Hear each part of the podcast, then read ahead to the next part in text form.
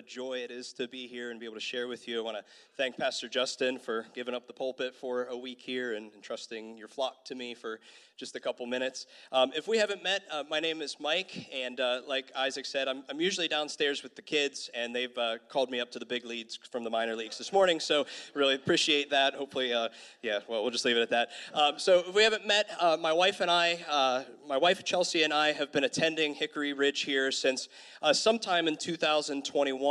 Our two kids, Hallie and Noah, are 3 years old and 6 months, respectively, and we don't like sleep, so it kind of works out for us that, you know, those are the ages of our kids. But we have loved getting plugged in here. This is a great church with great people and with great pastors, and we've really felt just a connection here, and we really feel like it's a family. So if you haven't had a chance to get to know either one of us, please, by all means, come and introduce yourself to us. It's a lot harder from this side to all of you than for you guys to come up to me. So if you would do that, I would appreciate that, and we'd just love to get to know you a little bit better. So again, just so excited to be up here and to be able to share God's word with you. So if you would, if you have a Bible with you, whether it's on a device or a physical Bible, if you want to open up to Ephesians chapter 2, we're going to be in Ephesians chapter 2 right at the beginning there. And while you're turning there, I want to tell you a story about an experience I had back in 2007 when I spent some time in a maximum security prison. Now, before Pastor Justin kicks me off the stage, I wasn't in the prison because I did something wrong. I was just there visiting. In fact, the maximum security prison that I visited was Alcatraz out in San Francisco, and it was just a really, I don't know what the best word would be, a memorable experience for me. If you don't know anything about Alcatraz, it was a maximum security prison from 1850 to 1933, and it housed some of the baddest dudes to ever live, and just some crazy, crazy things when you're walking around there. As you're walking around, you'll see like bullet holes in the walls where there were prisoner uprisings, and there was, you know, actually shots fired. There was the one cell where there's been a couple, you know, individuals who've escaped and been caught. There was one group of three who took spoons from the cafeteria and dug out every single day, just space. And then one day they made a break for it, and they made this like fake head and put it in the bed to hide from the guards. And they ended up getting out, and they never found them. But if you've been to San Francisco, if you've been on a boat in the bay, you know it's very kind of tumultuous waters. And they never found these guys, and it's, you know, I guess that they actually perished while they tried to escape there. But you know, it was just very, very memorable experience in that. But the one memorable experience, probably the most memorable experience that I had was when I visited this place called The Hole. It was the solitary confinement area in Alcatraz, and it was really kind of cool. I'm an introvert, so I actually don't like talking to people. So when you walk in, they give you this like headset and a little pack, and you walk around, and it's, you know, as an introvert, it's the cat's meow to be able to walk around and do that. So I'm walking through, and all of a sudden I'm in this place called The Hole, and in my ear they're saying, and this is solitary confinement, and this is where, you know, a bunch of guys would end up, and they'd be by themselves. And they started listing off some famous people who had been there, and I didn't really recognize any of the names, and like the last one that they mentioned was Al Capone. And I'm like, oh, cool, I know that name. I know he was a mobster back in the 30s. And so they're like, in this particular cell, Al Capone spent a lot of time in. And so I said to myself, man, I really need to go in there and see what that was like. So I walk into the cell, and it's like a 9-foot by 7-foot, 7-foot tall ceilings, all made of concrete. There's no furniture inside. There's just a little hole in the ground, which you can imagine what that is used for. And so I go inside, and it's just, you can just feel it. There's just something there. If walls could talk, it would be insane. And there was a sign on the door, I think. It's been a long time now, but I'm pretty sure there was a sign on the door that said, you're not allowed to close the door. So naturally, I went and closed the door because I needed to experience things. And I tell you what, when I was standing in there, and you could see a little bit of light, and there's no like electricity or anything, but when you're standing in there, and you just can feel sort of the hopelessness. You know, if you tried to imagine what the other prisoners were feeling, it didn't take very much of a stretch of the imagination. You could just feel it inside of there. It was just tangible. There's hopelessness. Now, why do I share that story with you? Well, there's been many times in my life that I have sort of, in my mind, returned to that experience and what I would call the familiarity of hopelessness. And it's not the hopelessness that's created by like a physical prison, because I've never been there for real, but instead it's a hopelessness caused by the prison of circumstances that seemingly have no way out and no hope. And there's probably a chance that there's somebody in here this morning, or all of you, that have experienced that sort of prison of hopelessness as well. Maybe you've been with us in a situation that you can identify with. Maybe you have somebody that you've loved who got sick and there was really kind of no cure. Maybe you lost a loved one. Maybe it was planned, not planned, but expected or unexpected. Maybe it was hopelessness in your marriage, or maybe it was divorce. Maybe it was a trouble in your career. Maybe you lost your job, or there was disappointment or just dissatisfaction. Maybe you've gone through financial issues, you know, debt, or just insurmountable debt or expenses that you just can't seem to get out of. Maybe you're a parent and you're trying to navigate, you know, troublesome kids or teenagers, and it doesn't seem to be a lot of forward motion with that. Maybe you struggle with mental health issues or something of that nature. We could kind of go on and on here. We've all kind of experienced that before in our lives. And you know, being a follower of Jesus, that should be an anchor for us. That should be a help to us. And let's be real, sometimes God really comes through, and he comes through in very miraculous ways. I do know a decent amount of you, and there are testimonies represented in this room where God has supernaturally intervened and done something just incredible in the situation. But what happens whenever we go through a situation and God doesn't seem to intervene, that he just lets the situation kind of exist or get worse? And maybe even further, he's silent when this is going on. What do you do when that happens? Because I know if you're anything like me, there's a temptation that sort of rises up, and it's on a spectrum. Maybe at the minimum you doubt, but on a maximum you kind of give up and walk away. So when you experience that, when we experience that, what do we do? Well, one of the reasons I love the scriptures is because it's real. It meets us right where we are, and it meets us right in our biggest need. And so we're going to be in Ephesians chapter 2, and there's a guy who wrote Ephesians chapter 2 who spoke about a prison situation that he found himself in. And undoubtedly, he was experiencing something emotional, something that he was just feeling and whatnot. And there were individuals who cared about him, who had questions about why he was there in that prison. And what he wrote can be a help to us. It can bring us hope. And if we can bring our minds to be wrapped around that, it can offer us something for our lives too. In that no matter what situation we find ourselves in, or will find ourselves in, we can have hope. So hopefully by now you're in Ephesians chapter 2. We're going to read all of verses 1 through 10, so please stick with me. And if you're online, it's going to be online. It's going to be up here on the screens as well. So let's read this together. And you were dead in your trespasses and sins, in which you previously walked according to the ways of the world, according to the ruler of the power of the air, the spirit now working in the disobedient. We too all previously lived among them in our fleshly desires, carrying out the inclinations of our flesh and thoughts, and we were by nature children under wrath, as the others were also. But God, who is rich in mercy, because of his great love that he had for us, he made us alive with Christ, even though we were dead in our trespasses. You are saved by grace. He also raised us up with him and seated us with him in the heavens in Christ Jesus, so that in the coming ages he might display the immeasurable riches of his grace through his kindness to us in Christ Jesus. For you are saved by grace through faith, and this is not from yourselves, it is God's gift, not from works, so that no one can boast. For we are his workmanship, created in Christ Jesus for good works, which God prepared ahead of time for us to do. Now, if you've been around church, Christianity for any length of time, this is probably one of the most famous passages in all of Scripture. And it's not a passage that's necessarily associated often with going through hard times or dealing with prison situations. But there is a lot beneath the surface, especially with the guy who wrote it. And again, this guy's name was Paul, and he had a crazy life story when it came to his Christian faith. He wasn't a Christian to start off. He was a Jewish man. He was a Pharisee, which means that he was very much in tune with his works and wanting to please God with the things that he was doing, so much so that he thought that what he needed to do, or his mission and calling in life, was to persecute Christians, which he saw as the enemy of God. And he did this on multiple occasions and was a part of many persecutions.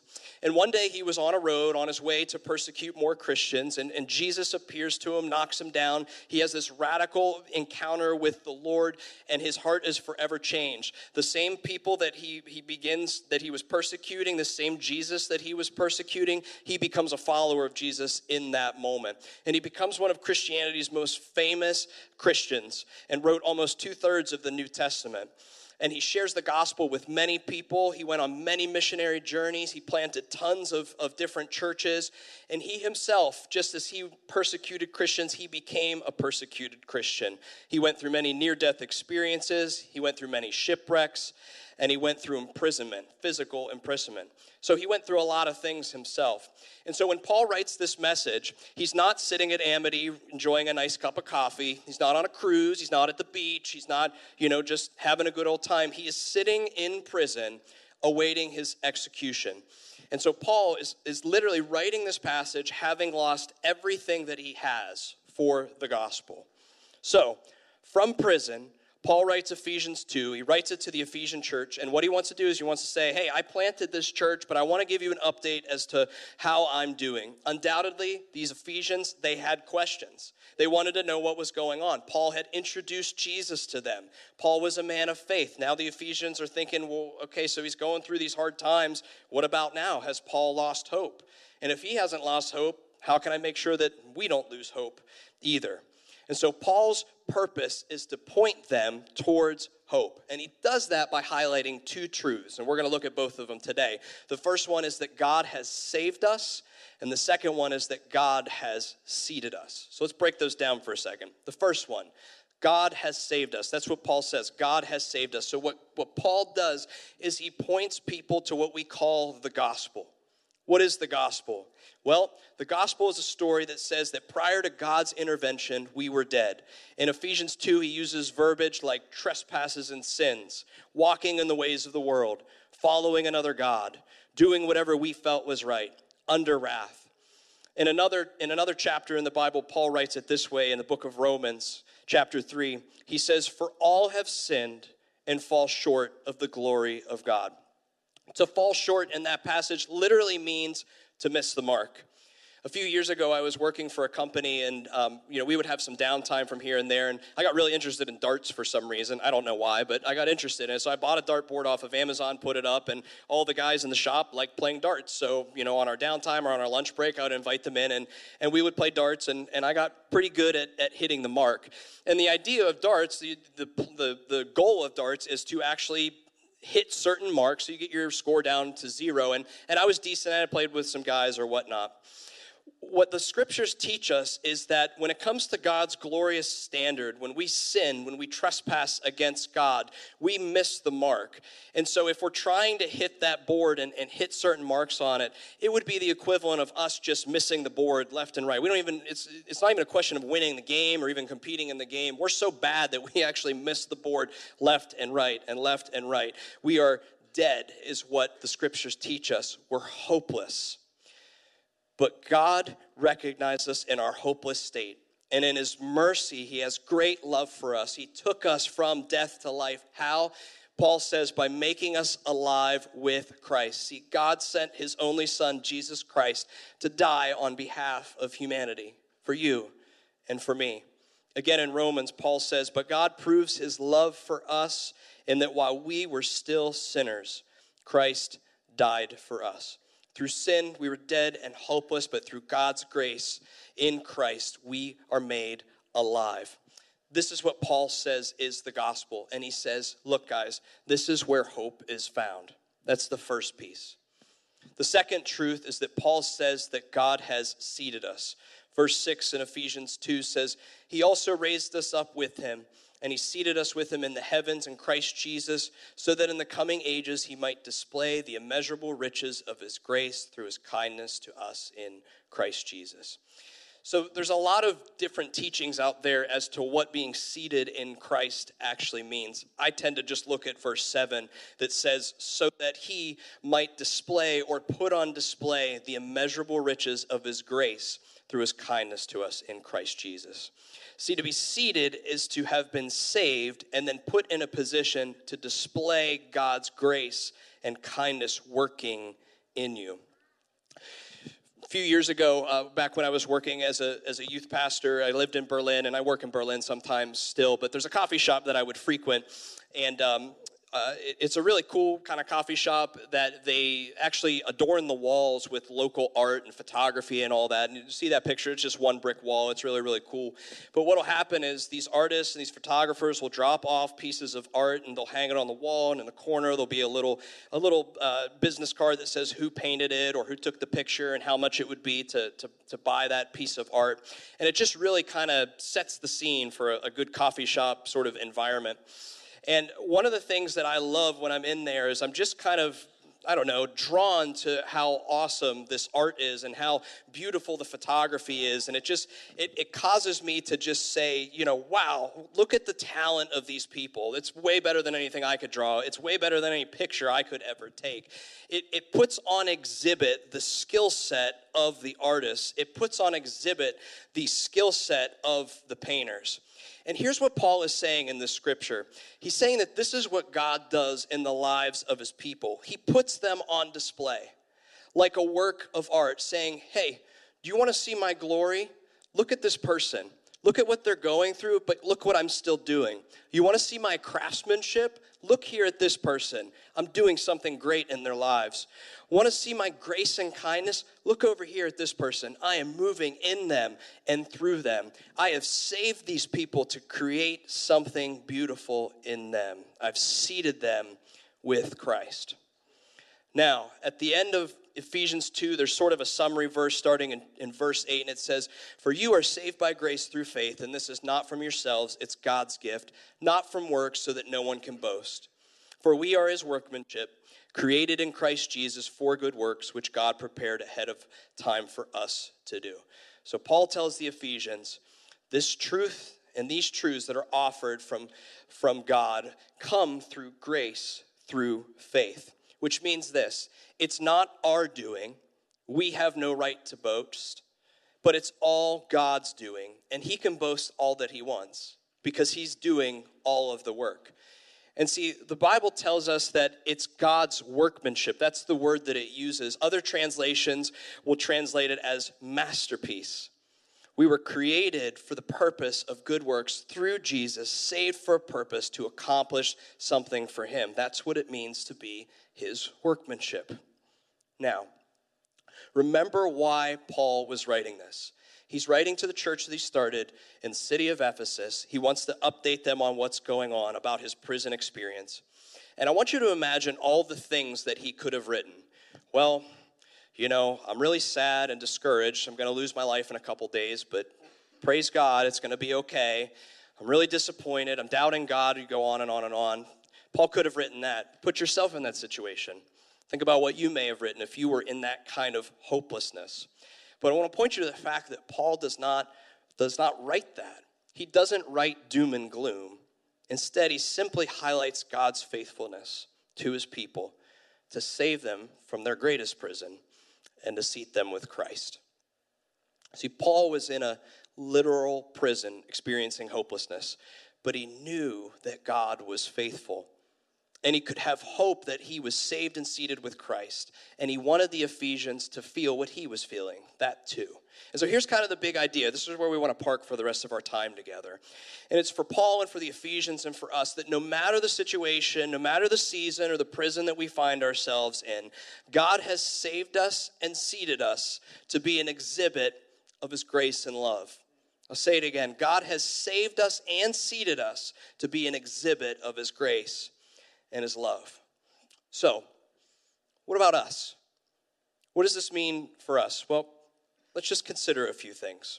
The first thing would be that God's faithfulness in our greatest prison has specific implications in our present ones. God's faithfulness in our greatest prison has specific implications for our present ones. See, our greatest prison that we could ever experience in our life was sin and death. And God has already made a way for us to be free. What Jesus has done on the cross on our behalf, to all who will receive it by faith, can experience freedom. And in order to accomplish that, God had to give everything that he had, his own son, Jesus Christ. And if God was willing to do that for our greatest prison, what does that mean for the lesser ones? Well, I love what Paul says in Romans 8, and he kind of sums up the thought here. He says, he who did not spare his own son, but gave him up for us all, how will he not also along with him graciously give us all things? See, here's the truth. God is invested in us. He has given everything that he has in order to meet our greatest need and to free us from our greatest prison. He was faithful in our greatest prison. And if he was faithful then he will be faithful now. See, prison situations, they cause us to have a temptation to sort of doubt. When God doesn't open the door or make a way, and when God seems silent, which they seem to go hand in hand a lot. But does this mean when this happens, when God doesn't come through in that way, does that mean that God's grace is exhausted? Sometimes our temptation is to think that way, but by no means is his grace ever exhausted. He has given us his very son. He is not going to give up on us now, whether we realize it or not. See, God's actions in the past, they prove his commitment to us right now in the present and in the future. Another consideration we should make is that God doesn't always rescue us from our prisons, but he does always redeem them. What do I mean? Well, I wish I could tell you that in the end, everything is just going to work out, that he's going to make it work out in the end, and it's going to be even Steven. And reality is on the other side of heaven, that is the truth. That is our great hope. But on this side of heaven, there's no promise in the scripture that everything is just going to work out. In fact, kind of the opposite. Jesus talked about this in John 16. He said, I've told you these things so that in me you may have peace. You will have suffering in this world, but be courageous, I have conquered the world. We read that scripture, and a lot of times we like the book-ended side, but we kind of skim over the middle part. But Jesus warned us. He told us, you will have suffering. You will have trials. You will have tribulation. Look back to what Paul wrote to us in the book of Ephesians. He's doing it from a prison cell. And days later, he's literally going to be beheaded and lose his life. And he knew that that was coming. See, here's the reality for us. Sometimes God shows up into the situation and just miraculously turns it into something good. But sometimes he doesn't. Sometimes he doesn't. But the gospel is still good news. Why? Because even though there's no promise that the situation will improve, there is a promise of redemption in us and through us, in spite of our situations, in spite of the prison. That's what God is doing. See, God is actively working on us to mold us into something that overwhelmingly displays his glory and his goodness. This is what it means to be seated with Christ. God is saying they may be facing a prison situation, but I can still create something beautiful in it. I am still redeeming the hopelessness. I am still orchestrating a masterpiece. Anybody here ever seen a masterpiece in person? And I'm thinking like maybe the Mona Lisa or Sistine Chapel or Statue of David or something like that. I'm not cool enough to have seen those kind of things, but there is one I'll consider it a masterpiece that I feel like I've seen. The Capitol Rotunda in Washington, D.C. is probably one of my favorite rooms that I've ever visited in my life. Just the architecture of the room and the feel of the room, the painting on the ceiling. There's just something about it that just, I don't know, kind of sparked something. And, you know, I would go there as a kid and do, you know, field trips and whatnot. But a few years ago, I had the privilege of actually getting a private tour of the dome. And we got to go up on top of the dome and see all of D.C. from the top of the Capitol dome. And on the way up there, and it's probably hard to see in this picture, and I don't know if you know this, there's actually 3 balconies that go up. And the first one's probably, I don't know, maybe 50 feet off the ground. And then the next one is maybe, I don't know, 125 feet. And at the very top, at 180 feet, you're standing there looking down at the floor with a railing that's about that big. So you kind of have to stand back so you don't get the heebie-jeebies inside of you. But you're right there next to this giant painting that's on the ceiling that's called the Apotheosis of Washington. It was a painting that was painted back during the Civil War in 1865. And it was painted over the course of of 10 years, and obviously it's suspended 180 feet above the rotunda floor. It's just an absolutely beautiful thing. And I remember going up there and, you know, seeing something that most people only get to see from 180 feet away. I got to see it from 15 feet away. And you could see every paintbrush stroke. You could see every detail and nuance of the painting. It was absolutely beautiful and breathtaking. And there was just something about being up there and seeing it that caused me to have this adoration and awe for the people who built the room and for the person who painted this painting. It was just an amazing experience. And my response, my reaction to that, I still remember to this day is, yeah, I was amazed and I was in awe, but there was an acknowledgement and an appreciation towards the people that built that room and the artist that painted that painting. See, here's the point. God is the master artist, but sometimes we miss it. We mistake the masterpiece for how the situation turns out.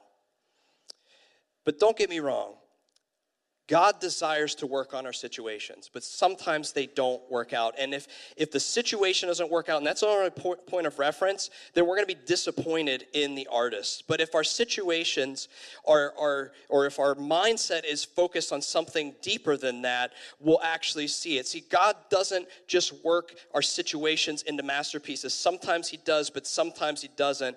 But the work he does in us will always create a masterpiece. That's the that's the promise. Sometimes he doesn't work out the situation necessarily for good, but what he's doing in us and how we respond to it and how we move forward from it will result in good, in God's grace and his goodness and his craftsmanship. He is molding and shaping us to be more connected to him. He is molding and shaping us to be more dependent on him and more aware of him and more willing to serve him and more in love with him and more conformed to the image of his son.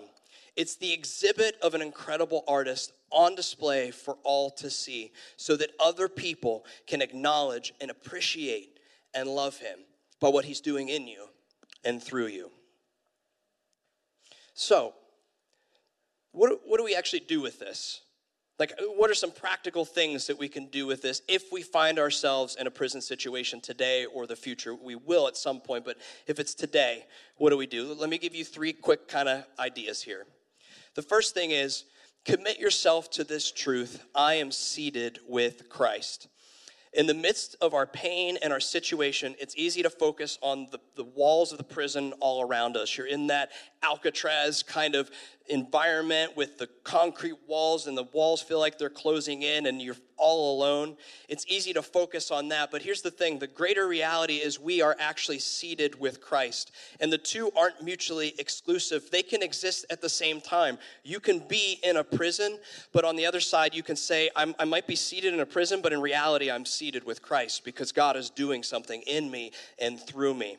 In fact, a lot of times we think that God can't work in those, but oftentimes they're working together. That's where the masterpiece is made. And I want to be really clear about something here. I'm not trying to make light of our situations. I'm not trying to create some kind of silver lining or anything like that. Our situations that we deal with are super, super difficult, and they cause us pain and certain reactions. But these difficulties, they just tend to cause us to think that God has stopped working. But here's reality. He never, ever stops working. He is always working. He is always moving. He never stops cultivating beauty in broken places. So when life gets difficult, let the truth permeate your entire being, Write it on the doorpost of your heart and look to it often. Say it out loud that I am seated with Christ. When you find yourself in that prison situation, say it out loud, I am seated with Christ, and watch God bring to remembrance what he's doing in you and through you. And when you're seated in that prison, you remind yourself where you're really seated, because what is happening to you pales in comparison to what is happening in you and through you. The second thing we can do is to trust God and to hold on to hope. See, God has already saved us from our greatest prison. And I promise you that he has not abandoned us in our present need. In fact, he's closer than we realize. He may not work out the situation for what we would deem to be good, but he will work you out for good. And he never stops. Romans 8 says this: we know that all things work together for the good of those who love God and who are called according to his purpose. See, the situation may not look like a masterpiece, but what he's doing in you and through you, it will be. And if it's not good yet, keep holding on because God will be faithful to you. He has been and he will be, and he is not done yet. Paul writes in Philippians 1, he says, I am sure of this, that he who started a good work will carry it on to completion until the day of Christ Jesus. Remember what God has done for you in Christ. He will finish the work. And the third thing we can do, look for the purpose God has for you in your prison. See, God has saved us and seated us to accomplish a purpose. He has a reason for our lives and a purpose that's existed for long before we were around. And sometimes when we're in our prison, it can spur certain reactions, and those I'll call them reactions, will make us think that we're disqualified from the plan. I want to give you just a little truth nugget this morning. God can handle your responses to him. He can handle your emotions. He can handle your pain. He can handle your doubts. And you can be honest with God. It'll take you back to Jesus on the cross. If you haven't spent any time in church, you probably recognize this. He's hanging on the cross, and he cries out to God, my God, my God, why have you forsaken me? You know that that's a biblical prayer, right? It's Psalm 22, verse 1. Jesus was literally praying the Bible, a book written by God. Why would he put that in there if he didn't want us to be honest with him? See, God kind of tends to lend his ear to those kind of prayers, but for whatever reason, we feel ashamed or like we shouldn't pray. No, God wants to hear from us in all the emotion and all the reaction to our situation. And here's something for you, and I hope it encourages you. Even if you react poorly, remember, your works didn't make you right with God in the first place. Grace did. And so your works don't provide you an ongoing seat at the table with Christ. Grace does. And he's working in you and through you, and he wants to. In the middle of your prison, God still has work for you to do, even if you've walked away. If anything, the prison is intended to fuel you to serve him more faithfully. This is what God's desire was for Paul, and Paul said yes. And this is God's desire for us also. See, the masterpiece God is creating involves his purpose for us. Back to Ephesians 2:10, for we are his workmanship, created in Christ Jesus for good works, which God prepared ahead of time for us to do. It's not too late. Get honest with God and embrace the purpose he has for your life. God has saved us, and he has seated us to be an exhibit of his grace and his love. You know, in my life, I have experienced a few prisons, and my most recent prison that I can remember actually experiencing and it having a big impact was back in 2019.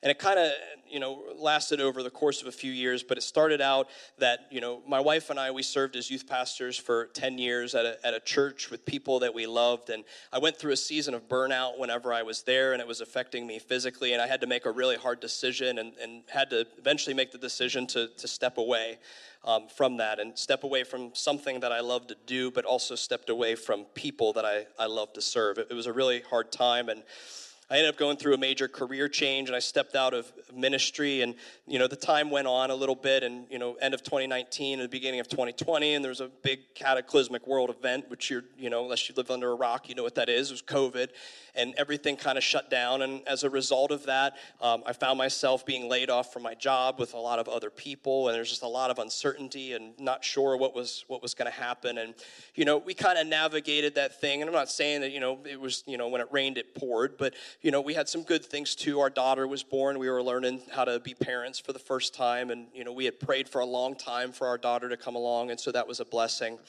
But amidst that kind of prison situation, it kind of all came to a head at the end of 2020 when our family lost my father-in-law in a tragic and unexpected accident. And it completely just messed up a lot of things, and you know, I was dealing with my own emotions of that loss, but also trying to be there for my family as well. It was a very, very difficult time.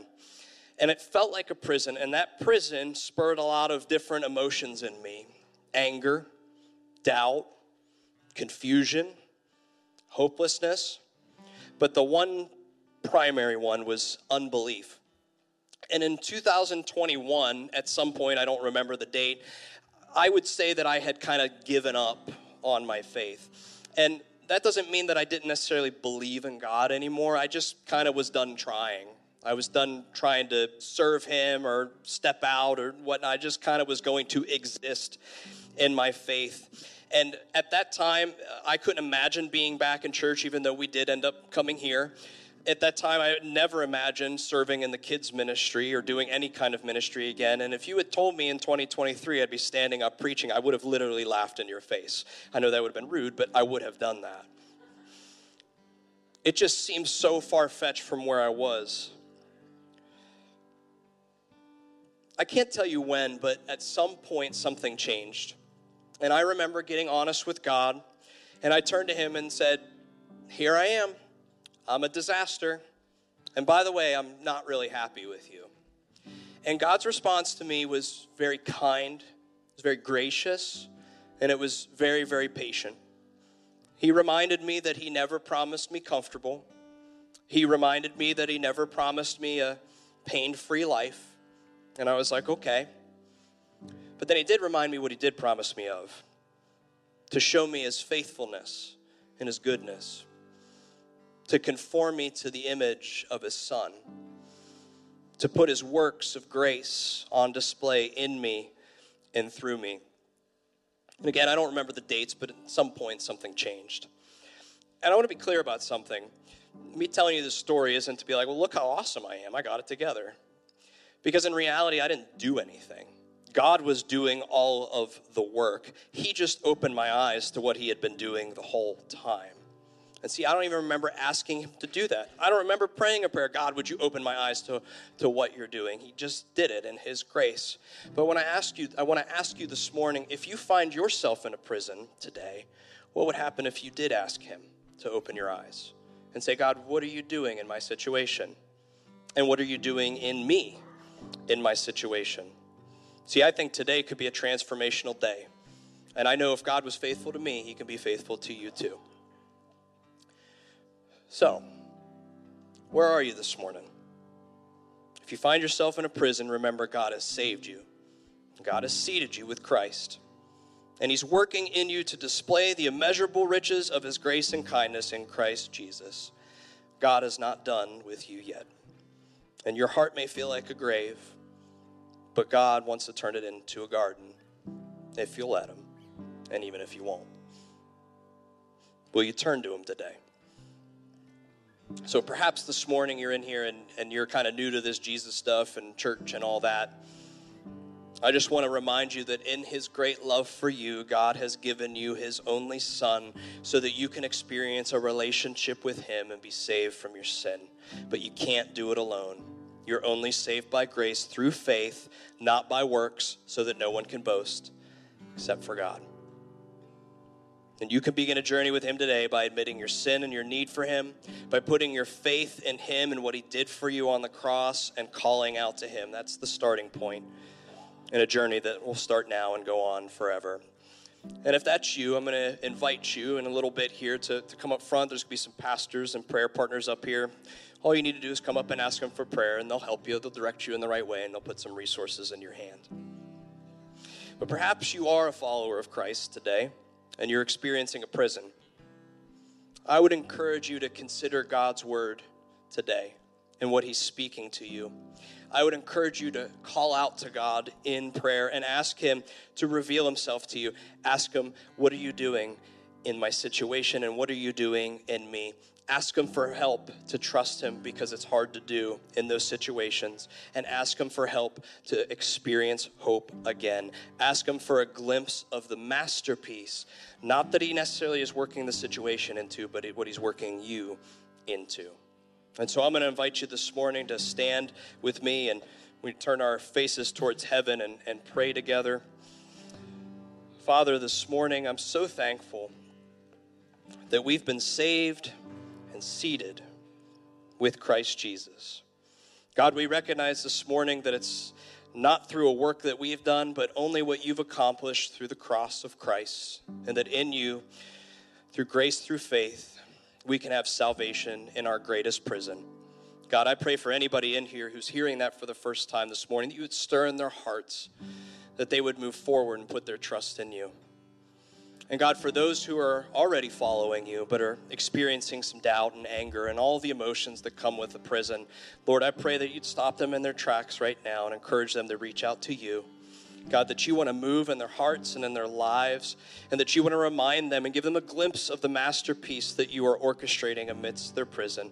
Because God, you are able to deliver us. You're able to split the sea, but sometimes you don't. And if you choose not to, Father, I pray that for each person represented here this morning, that they would still reach out to you, not lose hope, but instead walk out of here encouraged, having just that little glimpse of what you're doing in them. God, I pray for transformation today. I pray that you would move in our midst the next few minutes as we worship you. And we pray it all together in Jesus' mighty name. Amen and amen.